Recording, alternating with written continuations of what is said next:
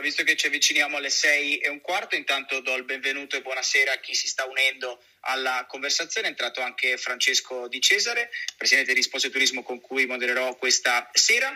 E visto che per molti dei partecipanti può essere la prima volta, ricordo che in basso dovreste avere un tastino con una manina e l'invito è nel momento in cui, soprattutto nel secondo giro, dopo aver ascoltato le testimonianze degli ospiti di questa sera, ad alzare la mano se volete fare qualche domanda agli speaker o portare anche la vostra testimonianza. Come nello spirito di queste room saranno comunque battute brevi, non oltre due o tre minuti, così da poterci scambiare eh, la parola. E, ehm, siamo vicini ormai alle sei e un quarto. Grazie Anthony. Allora io direi di eh, cominciare. Buonasera anche da parte mia. Eh, siamo all'ultimo appuntamento eh, che Risposte Turismo lancia sulla piattaforma di Clubhouse, quantomeno per questo eh, primo ciclo. Eh, sono passate quindi dieci settimane eh, durante le quali il giovedì sera abbiamo avuto il piacere di conversare con professionisti, manager, imprenditori, amministratori pubblici su questioni, interrogativi, punti di domanda eh, legati ai diversi aspetti, a tanti diversi aspetti e, e settori della macroindustria turistica. Eh, lo abbiamo fatto sempre con eh, grande piacere, grande anche franchezza nel, nelle opinioni. Eh, abbiamo, come dire, eh, siamo stati anche un po', come dire, non sorpresi, però soddisfatti ecco, degli spunti forniti, al punto che per consentire anche a più persone di eh, beneficiare di quanto è stato raccontato, eh, abbiamo raccolto il tutto in una serie di podcast che a partire da domani saranno disponibili su Spotify, poi manderemo delle email, ne daremo notizie, insomma anche a tutti coloro che ci seguono anche nei nostri database di risposte turismo. Siamo sicuri che questo questo ultimo appuntamento eh, produrrà altrettanti contenuti particolarmente interessanti e chiudiamo con un tema che è trasversale ai diversi settori e comparti del turismo, naturalmente trasversale ben oltre il turismo, ed è quello della sostenibilità, evidentemente un tema, una parola, una questione che rischia di essere in qualche modo abusata perché viene sempre tirata in ballo, viene sempre messa al centro, come se fosse anche quasi una sorta di, di, di passaporto per, per una eh, reputazione eh, migliore. Oggi forse oltre che passaporto per una migliore reputazione potrebbe essere anche una condizio sine qua non per presentarsi al mercato a una domanda che è sempre più diciamo, attenta al rispetto di tutta una serie di questioni e di criteri che non hanno a che fare esclusivamente con l'ambiente, per quanto quando si parla di sostenibilità la prima parola che viene, eh, che viene, in mente, che viene associata appunto a sostenibilità, è proprio, è proprio quella di, di, ambiente. Allora oggi abbiamo il piacere di eh, ragionare, parlare, discutere, conversare, ancorché per, per, per pochi minuti, eh, con quattro professionisti, operatori di grande esperienza di grande competenza che intanto eh, mi limito per il momento ad elencare e nel farlo eh, vi ringrazio davvero tanto per la disponibilità. Sono Enrica Tomei, Talent and Culture and CSR Manager di Accor. Sergio Comino, direttore di Jesolo Camping International e consigliere di Jesolo Turismo, Enrico Ducrot, che è amministratore delegato dei viaggi dell'elefante, e Vasco De Cet, Marina Manager di Marina di Portisco. Quindi andiamo da un grande gruppo dell'ospitalità a un importante eh, tour operator, eh, ad un'altrettanto importante e rilevante realtà eh, del mondo camping e non solo all'interno di una destinazione famosa come quella di Jesolo e poi un rappresentante dell'offerta di turismo nautico con una, con una marina. Allora, eh, oggi lo dico a, a chi eh, interverrà, per quanto come dire, eh, non sveliamo nulla, sono già stati informati di questo, ma lo dico anche a chi ci segue, eh, organizziamo questa call con eh, tre step di un'unica domanda se volete, oppure se vogliamo semplificare con tre domande tutte le stesse per ciascuno dei partecipanti, riferite evidentemente all'impegno di sostenibilità. Nel primo giro di interventi,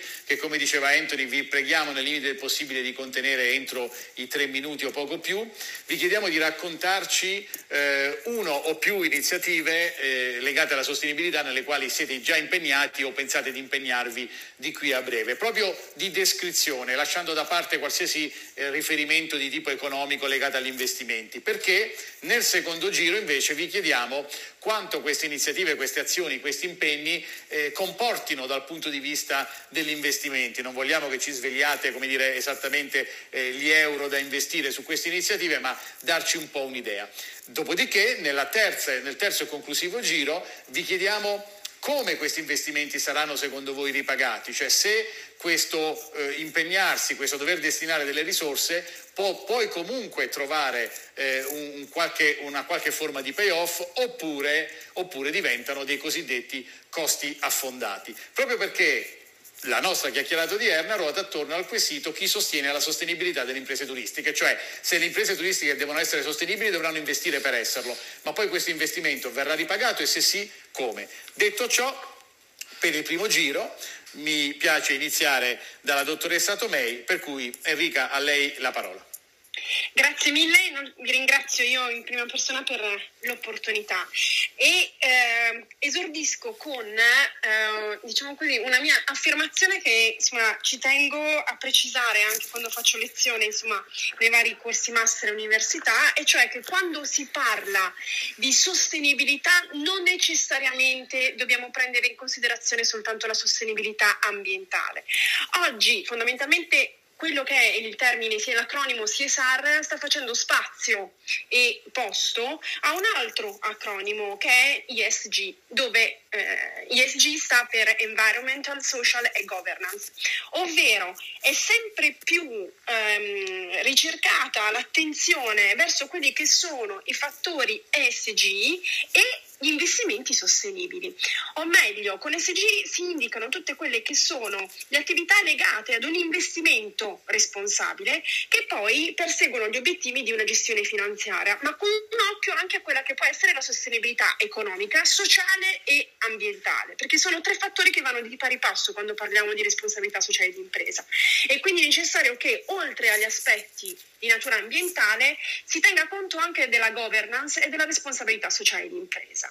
Accor, mm, che è l'azienda per il quale, insomma, il gruppo per il quale lavoro io e all'interno del quale seguo la responsabilità sociale di impresa dal 2009, quindi ho visto anche una sorta di evoluzione dello stesso programma di sostenibilità di Accor, ha fondamentalmente oggi un programma di sostenibilità che si chiama Planet 21 e Planet 21 si articola fondamentalmente su sei assi, che sono le persone, gli ospiti o quindi i clienti, i partner, quindi anche i fornitori, gli azionisti, le comunità locali dove siamo presenti e altri due assi che se vogliamo sono un po' più tra virgolette legati alla, tecni- alla, diciamo così, alla parte tecnica che sono gli edifici o meglio le, la riduzione delle emissioni di eh, CO2 quindi gli edifici e in particolar modo la riduzione dei rifiuti in particolar modo la riduzione dei rifiuti alimentari.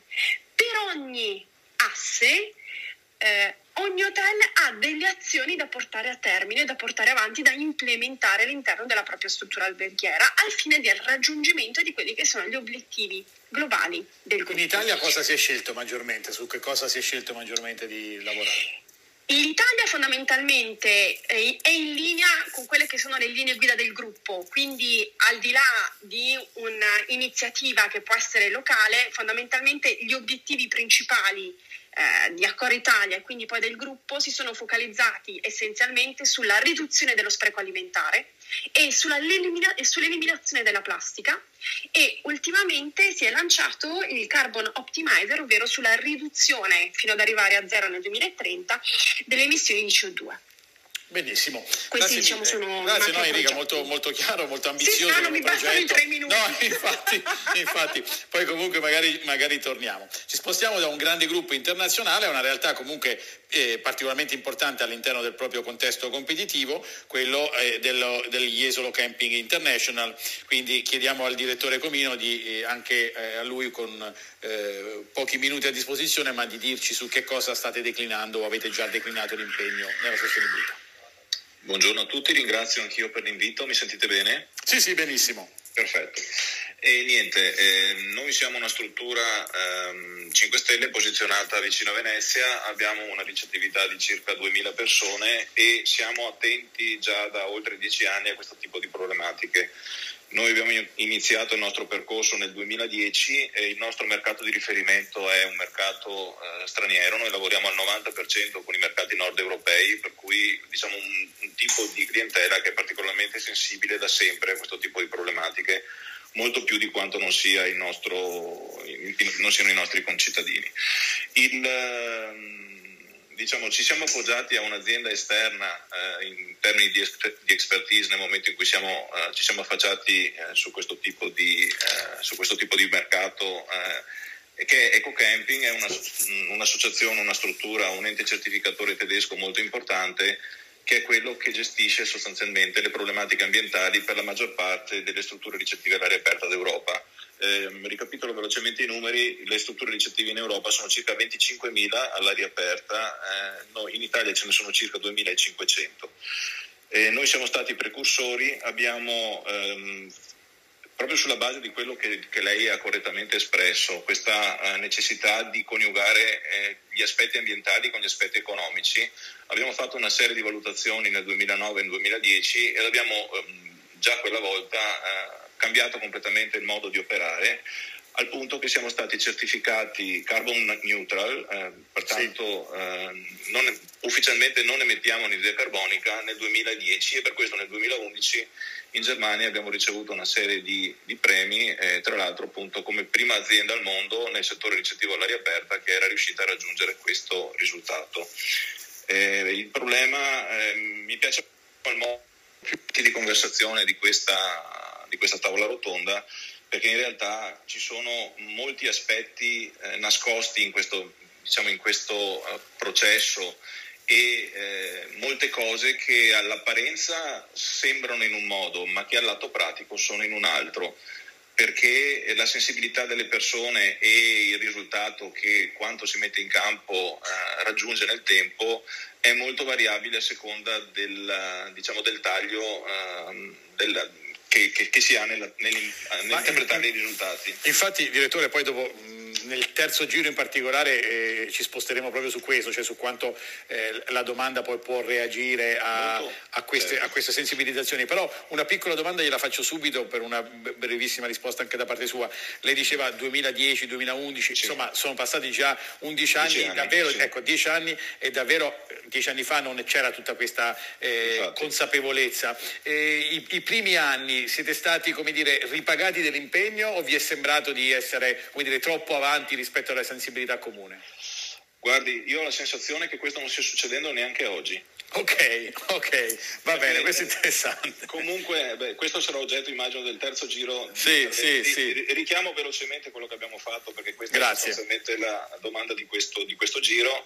Eh, per raggiungere appunto questo risultato noi abbiamo rivisto completamente la parte tecnica della nostra struttura, abbiamo fondamentalmente deciso di elettrificarci completamente per cui abbiamo installato pannelli fotovoltaici su tutte le superfici disponibili, abbiamo, abbiamo installato 5 eh, impianti fotovoltaici distinti, abbiamo abolito completamente il riscaldamento eh, con gas sostanzialmente con fonti non rinnovabili, l'abbiamo passato tutto appunto a, a, pompe di calore gestiti con corrente verde, abbiamo cambiato completamente le nostre procedure di raccolta e smaltimento delle immondizie per quanto riguarda tutte le frazioni, eh, soprattutto anche per quanto riguarda eh, l'acqua, l'utilizzo, la logica e i consumi il gas evidentemente e anche per quanto riguarda la mobilità negli anni abbiamo acquistato 15 autoveicoli elettrici e siamo arrivati a mettere in piedi anche programmi di eh, educazione fra virgolette ambientale per la nostra clientela che vengono declinate dal mini club al junior club al teen club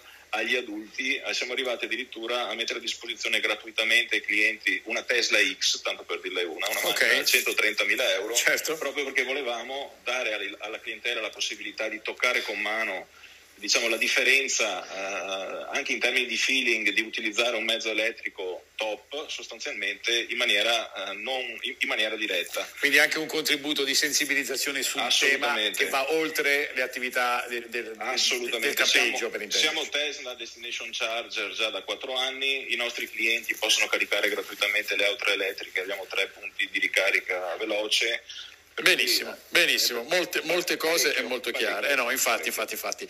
E cambiamo tipologia di operatore, andiamo appunto a ad un'altra realtà importante conosciuta come Viaggi dell'Elefante. Eh, a lei la parola Enrico. Grazie, grazie dell'invito. Allora, io ho, 15 anni fa ho realizzato un, un, laboratorio all'interno di Viaggi dell'Elefante che si chiama oggi Eco Luxury Retreats of the World. L'obiettivo è quello eh, già dall'inizio di ehm, sostenere, aiutare, supportare tutte quelle strutture campioni di un modello che è quello del upmarket, quindi ehm, lusso, sì. e dall'altra parte sostenibile. Quindi come eh, in qualche maniera creare un rating e eh, sulla base di una serie di progetti che ehm, parallelamente al lusso, la camera, la dimensione tra l'altro piuttosto piccola, ehm, quindi stiamo parlando di strutture che hanno al massimo 50-60 camere okay. e, anche, e, e, e diciamo, vanno anche da 3-4 camere, quindi estremamente piccole portano avanti, investono eh, una parte del loro margine all'interno di alcuni progetti che non sono semplicemente all'interno della struttura ma intorno alla struttura. Abbiamo, siamo all'interno del Global Sustainable Council, abbiamo sviluppato degli standard, abbiamo dei rating e li, li stiamo sviluppando proprio insieme al Global Sustainable Council e sono agganciati all'agenda 2030, sì. quindi 17 parametri dell'agenda del 2030.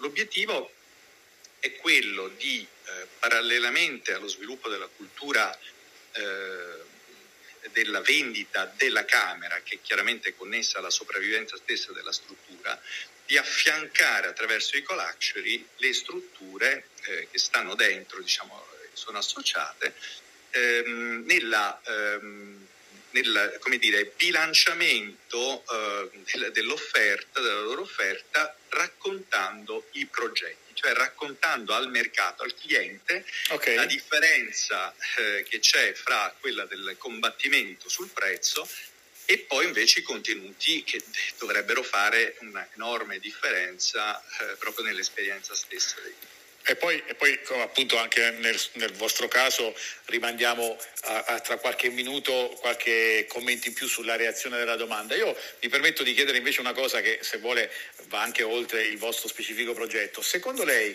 quando diciamo, eh, costruire modelli di offerta sostenibile è più difficile all'alzarsi del livello degli standard, cioè più si va verso il lusso e più è difficile essere sostenibili o non è affatto così? Io eh, sostengo mh, diciamo, quello che chiamo come esempio lusso diventa eh, il vero e proprio laboratorio. Perché? Perché eh, è finanziato da un mercato molto alto certo. e dall'altro eh, ha un, eh, in termini numerici ha un impatto evidentemente più basso perché le strutture stesse sono più piccole. Quindi anche se si dovessero fare degli errori in una fase pionieristica, siamo in una fase pionieristica gli errori possono accadere, questi hanno un impatto inevitabilmente meno forte. Certamente. Quindi certamente. io invece credo proprio che il lusso serva a finanziare quindi da apripista, quasi da apripista. di questi alberghi come dei veri e propri alberghi. Sì. Molto, molto, bene, molto chiaro. Chiudiamo il, il, il, il, cerchio e il primo giro eh, con Vasco De Cette, che tra l'altro saluto, è un piacere risentire, eh, anche se per il momento non, non, non ancora rivedere, e quindi una, un'altra testimonianza, questa volta dal mondo della nautica. Prego Vasco. Eh, un porto turistico è potenzialmente una bomba ecologica eh, oppure è un formidabile fattore di salvaguardia ambientale. Noi eh, nel 96 abbiamo per la prima volta ottenuto la bandiera blu, ma quasi per istinto. Eh, poi nel 98 abbiamo conseguito la certificazione 14001. A seguito di questo percorso così iniziato abbiamo capito che la sostenibilità, come diceva Enrica, è qualcosa che va oltre la mera sostenibilità ambientale. Tenete presente che un porto turistico come il nostro, con quasi 600 posti barca, di cui oltre 20 per mega yacht, consuma 1,2 gigawattora di corrente, gestisce ordinariamente oltre 400 tonnellate di rifiuti all'anno, eh, manipola 27 27-28, manipola okay. 27-28 eh, tonnellate di rifiuti speciali tra oli esausti, batterie e cose di questo genere eh, e ovviamente deve gestire i liquami delle imbarcazioni, insomma, dire, la, la, la gestione ambientale è un fattore chiave. La nostra sensibilità dove è nata? È nata con le prime redazioni del bilancio sociale o bilancio di sostenibilità. Il bilancio sociale o bilancio di sostenibilità non è altro che una riclassificazione del bilancio diversa da quelle che si fanno normalmente nelle imprese, quella per determinare il margine di contribuzione e cose di questo tipo. È una riclassificazione che però mette in evidenza alcuni fenomeni aziendali che sono all'interno della struttura dei costi e che consente di riorientare la spesa comprendendo meglio come ottimizzare eh, il, il, il, valore della sostenibilità a tutto tondo. Oggi noi siamo certificati anche per la responsabilità sociale, siamo certificati anche per la sicurezza nei luoghi di lavoro, non abbiamo incidenti sul lavoro da 19 anni, eh, abbiamo un sistema di dissalazione che ci permette di eh, erogare l'intero fabbisogno idrico del porto facendo riferimento alla, face, attingendo all'acqua del mare e utilizzando energia verde generata in parte autonomamente, in piccola parte purtroppo autonomamente in proporzione al resto, ma in grande parte eh, quella che noi acquistiamo, che è in media tensione e poi trasformiamo, è tutta certificata eh, come prodotta eh, da fonti rinnovabili. Eh, abbiamo aderito con grande entusiasmo al programma Plastic Free che stiamo portando avanti, anche con iniziative, come diceva, eh, mi pare Sergio, di iniziative di natura eh, educativa in qualche maniera sia nei confronti dei clienti che nei confronti dei partner. Abbiamo sviluppato processi di stabilizzazione delle risorse umane eh, arricchendoli progressivamente con formazione e quindi elevazione della qualità eh, delle prestazioni all'interno delle quali abbiamo inserito sempre elementi di sensibilizzazione rispetto alla sostenibilità e ambientale e sociale rispetto alla comunità, rispetto in generale al nostro contesto nel quale operiamo e alla clientela, che avevano sempre due gambe.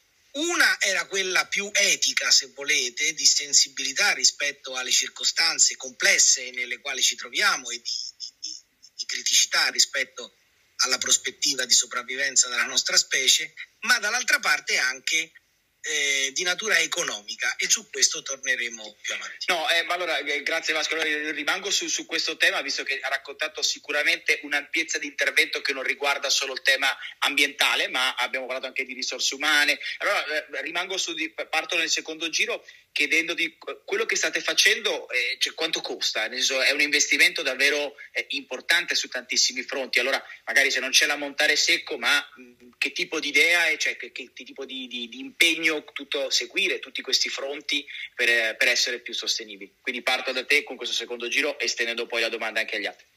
Guardi, eh, la, la, la, eh, guarda, la risposta eh, è in una sola parola, rende. Ok, rende, rende, non mi riferisco alla sede dell'università Arcavacata vicino a Cosenza, ma mi riferisco alla, alla, al fatto che rende questa cosa qui. All'inizio ovviamente ci è costata un po', ma poca roba. Abbiamo avvia, attivato e ogni anno noi aderiamo a programmi, eh, a, a, a programmi di due anni dopo, quindi siamo sempre in vantaggio, ma aderiamo all'utilizzo dei fondi interprofessionali, per cui sostanzialmente l'attività formativa che organizziamo con una, con una nostra agenzia che ci aiuta, cioè noi strutturiamo i corsi e poi li finanziamo attraverso l'uso dei voucher, quindi senza costi per l'azienda. Oggi eh, il costo della sostenibilità ambientale rappresenta per noi un fattore di redditività che si aggira attorno ai 50.000 euro l'anno, mi riferisco okay. alla gestione dei rifiuti in particolare. Certo certo, certo. È, è, c'è un ricavo. Intorno al quale ricavo abbiamo costruito anche un sistema premiale per il personale e quindi il personale è coinvolto non solo da un punto di vista etico ma anche da un punto di vista economico in una gestione virtuosa dell'incanalamento dei, dei, dei, dei rifiuti. Per quanto riguarda l'energia abbiamo fatto, abbiamo attinto ove era possibile a tutte le agevolazioni, abbiamo tutti i dispositivi possibili a basso consumo e questo ci permette di aver, di, aver ottenuto e conseguito una riduzione dei, dei, dei costi. Chiaro. Allora, questo, questo, sicuramente inserito in un percorso di più di lungo termine permette poi, si è parlato anche di approvvigionamento non solo energetico ma anche di fondi di finanziamento per poi sostenere questa sostenibilità che è proprio il tema di oggi. Allora proseguo, seguo insomma di quelle che vedo nell'ordine delle icone che vedo io sulla, sulla mia schermata di Clubhouse e quindi passo la parola ad Enrica per chiedere quanto, quanto costa eh, l'essere sostenibile, quello che ci avete raccontato prima. Ah, assolutamente. Allora, l'investimento nella sostenibilità oggi non è soltanto un'opportunità, ma eh, mi permetto di dire che è una scelta strategica.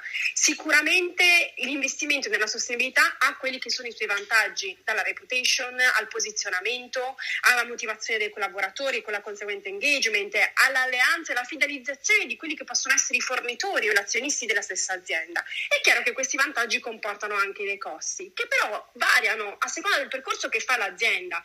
Se l'azienda si è svegliata oggi dopo che Greta Zuckerberg ha gridato eh, diventiamo sostenibili e quindi ha scoperto oggi la sostenibilità, è chiaro che il percorso di investimento è più faticoso rispetto ad un'azienda, come faccio l'esempio di Accor, dove è stata leader e pioniere della sostenibilità nel 1994 con la creazione di un dipartimento di sostenibilità, che poi chiaramente si è evoluto perché si è adeguato a quelle che sono le esigenze oggi di, eh, dei, dei, clienti stessi no? e, e, dell'ambiente poi in cui si trova. Quindi il conseguire degli obiettivi che sono sicuramente ecologici comporta comunque dei costi che fondamentalmente sono di test di trasformazione culturale, perché la differenza, e questo è un motto che io porto avanti da sempre, la differenza la fanno le persone e la sostenibilità è fatta dalle persone. Quindi oltre ad azioni come chiaramente l'investimento in quello che possono essere le energie verdi, ma ci mancherebbe altro. Ma ci sono tantissime altre azioni di investimento che in realtà in termini di costi sono veramente irrisori, cioè ehm, incentivare il trasporto ecologico, l'abbiamo messo in diversi hotel, abbiamo predisposto dei punti di, di ricarica per i veicoli elettrici e diciamocelo, oggi i punti di ricarica fondamentalmente sono in comodato d'uso, quindi a me come azienda il costo è veramente irrisorio. Riduciamo il consumo energetico degli edifici attraverso dei sistemi di riscaldamento, ventilazione e climatizzazione che certamente sono più efficaci, ma non solo. Abbiamo eh, dei subcontatori, dei riduttori di flusso in tutti gli hotel con il conseguente monitoraggio dei consumi sia idrici che energetici. Sì, questo mi permette di dedicare una risorsa che controlli questo, ma da dal mio punto di vista ho sicuramente un risparmio e non uno spreco. Aiutiamo l'agricoltura a modernizzarsi anche attraverso l'utilizzo di sempre meno pesticidi. Abbiamo un programma che si chiama Plant for the Planet, che è un programma di riforestazione, dove doniamo il risparmio derivante dal riutilizzo delle asciugamani da parte dei clienti. Quindi fondamentalmente il risparmio non me lo tengo neanche in casa, proprio per dirla tutta.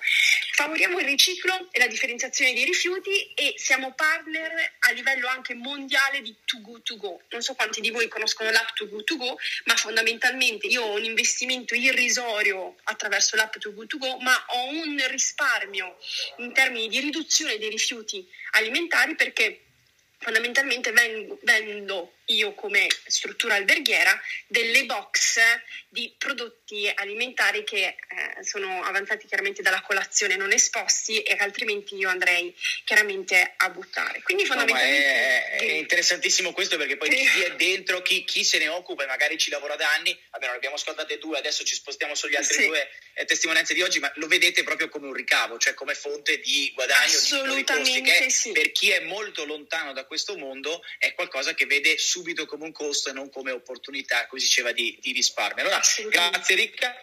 Se spazio mi sposto a eh, Sergio Comino, quindi eh, ci torniamo al, al camp di Jesolo. Nel vostro caso quanto pesa anche tutti gli interventi di cui ci ha parlato nel, nel primo giro? Allora, io, mh, mm, do, io, do, invece una cifra perché ricordo molto bene appunto quando siamo partiti con questa cosa, eh, il punto cardine è stato proprio quello di cercare di fare la differenza dal punto di vista turistico eh, senza aggravare l'azienda dal punto di vista economico. Eh, abbiamo fatto un piano che poi siamo riusciti a rispettare eh, e anche a migliorare, devo dire, come risultati. Il piano prevedeva un investimento di circa 2 milioni di euro, è, questa è la cifra che abbiamo investito, ed un orizzonte di rientro di 8-10 anni.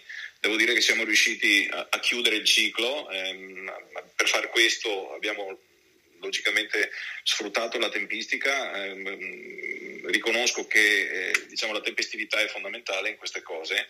Eh, ricordiamo tutti che eh, negli anni 2008-2010 c'erano degli incentivi soprattutto per quanto riguarda il fotovoltaico, i primi conti energia che erano molto premianti, per cui siamo riusciti sostanzialmente ad avere eh, accesso a delle condizioni che il mercato poi non ha più eh, offerto e ehm, grazie appunto alla collaborazione con, questa, uh, con questo ente certificatore tedesco abbiamo messo in piedi un programma di risparmio sostanzialmente, sia in termini idrici, mi riconosco assolutamente nel discorso della limitazione degli sprechi eh, in termini di eh, razionalizzazione del, dell'irrigazione, di installazione di limitatori di flusso su, tutte, su tutti gli utilizzi, ma soprattutto di educazione, eh, diciamo soprattutto del personale, che forse è la parte più difficile, e della clientela, eh, che probabilmente è una parte impossibile, poi, poi parleremo di questo eh, per arrivare a un risultato che dal punto di vista economico anche nel nostro caso è positivo.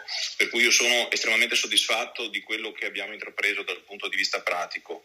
Eh, dal punto di vista di mercato ho onestamente delle perplessità, perché se devo essere completamente sincero e visto che questo insomma, è un consesso in cui non credo sia importante battersi il petto eh, per vantarsi di quello che si è realizzato, ma sia necessario andare a fondo alle problematiche e cercare di capire quali sono quelle ancora irrisolte. Io trovo che eh, di fatto ci sia ehm, diciamo, un grosso parlare, eh, parlo diciamo, nella stragrande maggioranza dei casi, di problematiche ambientali, ma che le persone non sono pronte a fare quello che è necessario per arrivare ad avere veramente un risparmio dal punto di vista ambientale. Io sono molto frustrato perché, dico la verità, io mi pongo di anno in anno degli obiettivi e vorrei vederli realizzati. Non sto parlando in questo caso dal punto di vista economico, ma parlo dal punto di vista eh, concreto e ambientale. Uno dei, eh, uno delle grandezze incontrovertibili dal punto di vista eh, diciamo della percezione è quella nel nostro caso soprattutto in cui è stato di fatto elettrificato tutto il consumo complessivo della struttura, cioè quanto, eh, quanti gigawattora abbiamo consumato eh, nel 2020, nel 2021, nel 2019, per quanti sforzi si facciano di razionalizzazione, di introduzione di macchine di ultima generazione. Eh, il Purtroppo eh, il problema vero dal mio punto di vista, e qui anticipo un pochettino quello che forse sarà il prossimo giro di domande, è che le persone non sono disposte a rinunciare a nulla in questo momento, cioè non c'è una percezione della gravità della situazione ambientale che stiamo vivendo e che vivremo nel prossimo futuro sufficiente a fare in maniera tale che le persone eh, abbi- accettino il fatto che molto probabilmente è necessario un cambiamento al fondo delle esigenze e del modo di vivere la vita e la vacanza per arrivare ad avere dei veri risparmi, perché altrimenti, si, altrimenti vedremo e continueremo a vedere eh, come posso dire, sprecati, fra virgolette, i risultati che si ottengono dal punto di vista del risparmio puntuale nel momento in cui metti in campo delle iniziative di successo nel settore che intendi aggredire quell'anno, perché da un'altra parte la clientela si comporta in maniera dissennata. Eh, ma allora, eh, direttore, magari su questo, sulla domanda, completiamo poi con l'ultimo giro, ma sicuramente un tassello importante perché qui abbiamo ospiti dell'offerta e adesso chiudo il giro con... Ehm, con i viaggi dell'elefante, quindi torniamo al tema tour operating, però poi sicuramente c'è un tema di match con la domanda, quello che vuole o quello che è pronta a fare, per cui sicuramente è, oggi abbiamo questi tre quarti d'ora, questo primo tempo di risposte turismo, il tempo poi sarebbe molto lungo anche per entrare nei, nei, diciamo così, sul tema centrale della, della, domanda e magari sarà un secondo tempo che faremo più avanti. Allora eh, mi sposto su eh, Enrico Ducro e quindi chiedo anche a lui eh, quanto quello che state facendo, l'impegno sia dal punto di vista di Eco Luxury ma anche il supporto di iniziative sociali eh, varie eh, di pesa, insomma, pesa, diciamo così, costa eh, dal punto di vista aziendale. Inizialmente quando siamo partiti nel 2006-2007 l'obiettivo, il mio obiettivo era quello di eh, legare il tema della sostenibilità con questi lodge, con questa offerta, ovviamente l'offerta di viaggi dell'elefante. Quindi da un lato un discorso di, soste- di sostenere questi alberghi attraverso la nostra programmazione, dall'altro un'educazione interna all'interno del tour operator. Un tour operator comunque che partiva e parte diciamo, da un prodotto estremamente di nicchia e una clientela diciamo, di, di fascia di, molto alta. Poi ehm, sono stati vari anni eh, nei quali poi abbiamo cercato di ehm, coinvolgere la, la, la, distribuzione, quindi le agenzie di viaggio, anche perché per, allora eravamo essenzialmente B2B. La cosa interessante è che eh, con un po' di ritardo, eh, però mh, diciamo una decina, quindi dopo cinque anni più o meno, noi come tour operator da soli insistevamo su questa cosa eh, canalizzando un pochino di clienti diretti, poi ehm, attraverso stampa di cataloghi, ehm, il, il, sito, eccetera, eccetera, e un allargamento anche dell'offerta, effettivamente sono cominciate ad arrivare le richieste da parte della distribuzione di itinerari eco-luxury, cioè clienti che dicevano no, io non voglio un lusso generico, un prodotto generico, ma voglio qualcosa di un pochino più particolare. Questo è stato, eh, a proposito di investimenti, un risultato non solo di comunicazione di selezione del prodotto, ma direi anche di educazione e di formazione, chiamerei così la distribuzione. Oggi come oggi, a parte la, diciamo, la pausa, ehm, ovviamente coronavirus, ehm, fino a mm, febbraio dello scorso anno questo prodotto era estremamente eh, richiesto. Chiaramente noi abbiamo un canale eh, privilegiato, abbiamo fatto un lavoro soprattutto sul mercato diciamo, europeo, quindi con una distribuzione europea. Um, è difficile oggi, abbiamo delle richieste anche da parte di una clientela market, secondo me personalmente non particolarmente interessata a vedere poi i progetti all'interno dell'albergo e a seguire tutta l'evoluzione dei progetti interni, le procedure interne, e... però la sensibilizzazione sulla capacità della fascia alta del mercato di essere ehm, utile, di essere e, e comunque senza rinunciare all'altissima qualità dei servizi, a mio avviso questa cosa è, in aumento è di sensibilizzazione. Da parte della distribuzione, cioè da parte della distribuzione abbiamo creato delle nostre agenzie Eco-Luxury. Stiamo formando degli Eco-Luxury Point, abbiamo creato una fiera che dal 5 al 6 novembre eh, avviene ogni, eh, ogni anno a Roma, tranne lo scorso anno, quindi quest'anno ce lo auguriamo si eh, svolgerà in maniera regolare, dove si incontrano eh, B2B, dove si incontrano i buyer e i seller di questa, di questa nicchia. Siamo gli unici, credo, a fare una cosa di questo genere al mondo. Quindi eh, continuiamo a essere pionieristici, però direi che come copertura dell'investimento siamo, siamo, moderatamente soddisfatti. Ecco Enrico, mi, mi, mi, inserisco perché appunto eh, lei con la sua risposta di fatto dire, ci ha già anticipato eh, il terzo tema, cioè se di fatto la domanda eh, ha reagito positivamente e quindi una parte della copertura dei costi eh, comunque che si sono affrontati per garantire questi, questa iniziativa, questi progetti, eh, è stata assicurata proprio da un ritorno, da una risposta del mercato e, e, ci sembra di capire dalle sue parole che c'è stata. Però allora in questo quarto giro a lei torno invece a fare una domanda sui costi, poi con gli altri tre interlocutori torniamo invece sulla risposta della domanda, cioè voglio chiederle senza necessariamente anche perché poi appunto eh, nel caso del campeggio abbiamo avuto eh, proprio l'informazione sul, sull'investimento perché era molto ben identificato all'inizio di un ciclo temporale di dieci anni, senza chiederle quanto tutto questo è costato, ma per capirci, per fare tutto questo l'azienda ha dovuto rinunciare a fare altro, e è, un, è stato un costo come dire, paragonabile magari a una campagna di comunicazione importante, e, oppure l'azienda ha dovuto attingere a altre risorse addizionali per poter realizzare tutto questo o comunque eh, al contrario eh, la, l'impegno economico mh, non doveva necessariamente eh, essere ascritto a delle poste ad hoc importanti, impegnative, anche con ammortamenti pluriennali?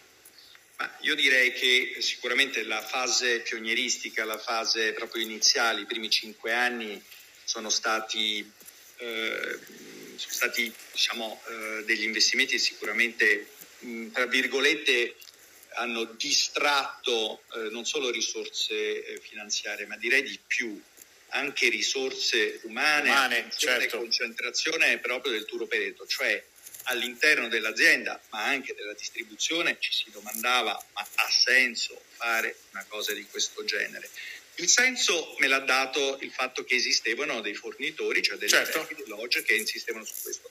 Io direi eh, che ehm, tutte le sfide, in tutte le fasi, diciamo, sfide pionieristiche, e qua sto parlando veramente di qualcosa che non esiste sull'app market a questi livelli, non esiste in altre parti del mondo, sicuramente abbiamo, eh, c'è stato un rischio, c'è stato un rischio. Certo. Certo. Eh, però c'è stato anche la, eh, il segnale che ehm, il segnale dopo qualche anno che il mercato stava cominciando a reagire a questa cosa. E io ehm, in particolare parlo del mercato latino, del mercato italiano, che normalmente è un pochino più lento rispetto per esempio a quello anglosassone.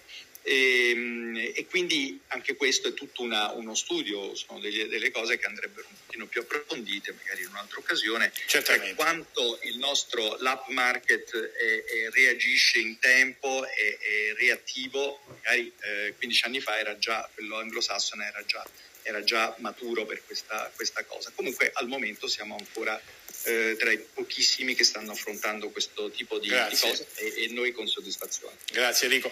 Tra l'altro insomma, dalle sue parole mi viene in mente anche che un'altra questione che potrebbe essere posta su questo tema è se il, diciamo, il, fare ricorso ad iniziative, ad interventi che agiscono sui diversi fronti della sostenibilità, non solo su quello ambientale, come abbiamo correttamente eh, precisato, se tutto questo sia, diciamo, sia un'onda demand driven o supply driven, cioè se è, è l'offerta che si muove per prima e fa, cerca, prova con, alter, alterne, dire, con, alterni successi a sensibilizzare la domanda o se è la domanda che in qualche modo sprona l'offerta a comportarsi in un certo modo.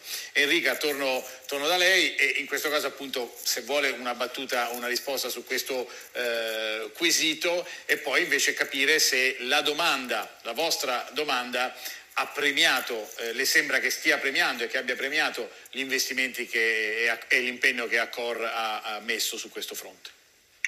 Assolutamente, grazie. Ehm, allora, purtroppo oggi in Italia mi ritrovo a dire che siamo ancora in una situazione più demand driven che offer driven, purtroppo. Okay. Ehm, fa- fatichiamo ancora ad anticipare no? quelle che sono le, le, aspettative in termini di sostenibilità. Siamo a buon punto, ma non, ma, ma non siamo ad esempio rispetto a, a, tantissimi altri paesi che su questi aspetti, soprattutto nel nord Europa, sono già, sono già avanti. Ehm, relativamente al vantaggio e quindi poi al, no, al, ritorno in termini di investimento. Accor sì. ha condotto, per esempio, cioè, eh, ha condotto due studi in particolare che sono disponibili anche sul, sul, sito del gruppo, volendo se qualcuno li volesse consultare, perché per accordo non è, non è una, una, questione di concorrenza a chi, a, chi, a chi, fa più sostenibilità di un altro, no? certo. ma è, è, è, per il bene il, di un valore condiviso, che è quello insomma, della, della, terra, della società, insomma, del, di tutti noi. Fondamentalmente in questi due studi si è appunto, eh, che sono stati condotti su oltre 1200 hotel, fondamentalmente si è andati a indagare nel primo studio da parte di Accenture su come eh, stratific- mm, lo sviluppo sostenibile è intesa da parte degli ospiti e nel secondo studio da parte di Ernest Young quanto all'interno del gruppo la, la clientela di segmento B2B misura le aspettative in termini di, CSR e fondamentalmente posso diciamo così riassumere a grandi linee i risultati di queste due grandi ricerche che abbiamo ottenuto. Sono che uno la CSR ha un effetto positivo sulla soddisfazione degli ospiti addirittura il 70% era disposto a pagare di più una camera di un hotel impegnato nella sostenibilità, seppur decentrato, purché con dei principi dei valori di CSR. Mm-hmm. La CSR ha un effetto sicuramente positivo sulla redditività degli hotel, sia per gli hotel che poi nel nostro caso erano, sono, erano e sono impegnati nel programma di sostenibilità Planet 21, sia in termini di quindi aumento dei ricavi, perché c'è una maggiore reputazione, una maggiore soddisfazione degli ospiti e un cliente soddisfatto e fidelizzato e disposto a eh, spendere il doppio tendenzialmente, questo nasce da un'altra ricerca insomma, okay. di mercato, e la CSR consente di aumentare il fatturato tra clienti chiave B2B, perché oggi l'impegno nella sostenibilità e quindi avere una certificazione piuttosto che essere impegnati in un programma di sostenibilità è diciamo così una condizione sine qua non da parte o comunque nelle offerte di, car- di, gara per i clienti B2B, tant'è che oltre il 70% dei clienti B2B affermava, ha affermato nelle, in, uno, in, uno, di questi studi di avere delle aspettative di CSR e ehm, il 90% dei clienti ha indicato l'impegno nella CSR come criterio di scelta Okay. Non è una novità che TripAdvisor e Booking hanno inserito non da poco un rating di sostenibilità nella scelta certo. da parte del cliente sulla sostenibilità. Insomma. Certo, Beh, molto interessante perché insomma sono numeri, numeri veri che arrivano da ricerche sì. che comunque insomma, eh, ci danno sempre un, un aggancio in più, un appoggio in più per riflettere su certe, su certe questioni. Sì. Quindi direi molto, molto bene. In, intanto eh, ricordo a chi ci sta ascoltando che eh, se volessero in chiusura di, di chiacchierata fare una domanda o fornire uno spunto possono cliccare il simboletto con la manina che c'è eh, in basso. E visto che siamo già alle 19 quindi sforeremo un po' i nostri 45 minuti eh, darei la parola ancora per un paio di minuti ciascuno su questo tema sia eh, a Sergio che a Vasco. Sergio da quello che abbiamo capito dalle sue parole non c'è tanta, diciamo, non c'è tanta soddisfazione per il momento sulla risposta della domanda agli investimenti effettuati non voglio dire di essere eh, deluso in assoluto, perché ripeto, dal punto di vista economico complessivo gli interventi si sono sostenuti e sono sicuramente positivi per quanto riguarda la nostra struttura. Mi dispiace vedere che un, un aspetto che è assolutamente fondamentale e di un'urgenza impellente non è valutato dal pubblico nel momento in cui si trova a fare delle scelte concrete con, diciamo, con la dovuta uh, attenzione e eh, mi, mi, riferisco in questo caso non al livello teorico, io sono assolutamente d'accordo che è giusto, sono assolutamente d'accordo che certo. eh, bisogna anticipare, bisogna, eh, sono assolutamente d'accordo che è sostenibile, ma io ho dei dati che sono mh, mm, abbastanza precisi. Eh, noi mh, mm, siamo stati la prima azienda nel nostro settore certificati ISO 9000 e abbiamo eh, dei questionari con un centinaio di domande che, so, che somministriamo ai nostri clienti, sì. fondamentalmente anche incentrati sulle, sulle problematiche ambientali. E alla domanda quanto eh, la nostra profilazione ambientale ha influenzato la decisione di fare vacanza da noi quest'anno, che è una domanda estremamente precisa e non, certo. eh, e non eh, generica, eh, abbiamo dei riscontri che non sono lusinghieri okay. e questo noi lo vediamo nel momento in cui le persone si comportano effettivamente, nel modo in cui le persone si comportano effettivamente all'interno della nostra struttura, quando vanno a differenziare le immondizie, quando utilizzano le strutture, qua, come utilizzano l'aria condizionata, il modo in cui interagiscono sì, sì, con sì, l'utilizzo dell'energia. Cioè noi certo. stiamo parlando di due cose che, sono due, che due, sono due piani completamente diversi. Il piano teorico di chi imposta le cose con serietà e voglia e aspettative, evidentemente il nostro, certo. e il piano dell'utilizzatore finale che quando va in vacanza, e questo dobbiamo dircelo fuori dai denti, perché altrimenti non, togliamo, non caviamo il ragno dal buco, vogliono staccare completamente sì, a livello sì, mentale sì, e, que- e guardi che io parlo di pubblico nord europeo che per quanto riguarda il comportamento sociale è molto più avanti di noi da decenni, eppure quando vengono in vacanza sembra lasciano diciamo, le, le, le buone la coscienza civica a casa. e la coscienza sì. civica a casa. E, e, questa è una cosa con la quale dobbiamo fare i conti perché noi non viviamo in un mondo teorico rischiamo altrimenti di avere un distacco, una dicotomia completa tra quello che è il piano teorico e il piano pratico. E finché i comportamenti corretti non saranno arrivati al punto da condizionare effettivamente le scelte quotidiane, le piccole scelte quotidiane delle persone, noi ragioneremo solamente o principalmente in termini teorici, perché non si tratta di muovere il 5% o il 3% o il 2% della market, si tratta di muovere la massa. Finché la massa non verrà convinta e non, e non avrà interiorizzato queste priorità, non, non, non, se ne uscirà. E questo mi preoccupa moltissimo. No, grazie Sergio, è, è, è, è molto dire, comprensibile e, e, anzi la ringrazio per questi rilievi perché poi, come dicevamo poco fa con Enrica, eh, benvengano qualsiasi eh, ricerca, qualsiasi appunto rilievo anche statistico, poi nel vostro caso di operatori eh, c'è anche il riscontro pratico di come si comportano i consumatori, quindi eh, è interessante, non avevo dubbi questa chiacchierata che stiamo facendo perché se da un lato c'è l'unità di vedute eh, su, sulla necessità, l'opportunità di andare in una direzione, dal punto di vista poi della risposta del mercato a seconda del mercato, a seconda dell'universo di riferimento, eh, diciamo, i risultati per il momento possono anche divergere. Un'ultima battuta la lascio eh, a Vasco che prima ci raccontava come da un punto di vista economico c'è eh, senz'altro la, eh, la, soddisfazione e appunto anche un ritorno vero e proprio. questa volta la domanda è se c'è poi anche se c'è stato un incremento nelle scelte della domanda a preferire un Marina piuttosto che un altro sulla base di questo tipo di considerazioni? Eh, se c'è stata la, una propensione a scegliere un Marina piuttosto che un altro, eh, mi è difficile dirlo, mentre non mi è difficile dire che una buona parte della nostra clientela va progressivamente fidelizzandosi non solo, ma anche per questa ragione. Anche se io sono molto d'accordo con quello che dice Sergio, nel, merc- nel mercato della domanda c'è molta meno sensibilità di quanto non ci possa essere da parte nostra. È chiaro che eh, fatta questa affermazione, come si fa a educare il mercato della domanda? Io posso dirlo come faccio nel mio eh, settore, nel mio marina. Noi abbiamo lavorato ad eh, accendere e stimolare l'insorgenza di un bisogno eh, ormai da molti anni le barche nuove che vengono prodotte, anche di grandi dimensioni, devono essere dotate di una vasca, sto facendo un esempio, di una vasca di raccolta per i liquami di bordo. Un tempo li scaricavano a mare, adesso li devono raccogliere e noi eh, ci siamo messi, a, a, siamo, abbiamo ragionato su, co, su, come fare per far sì che, quest, che le persone sentissero in qualche modo il bisogno di utilizzare i servizi che il Marina mette a disposizione per lo scarico dei liquami.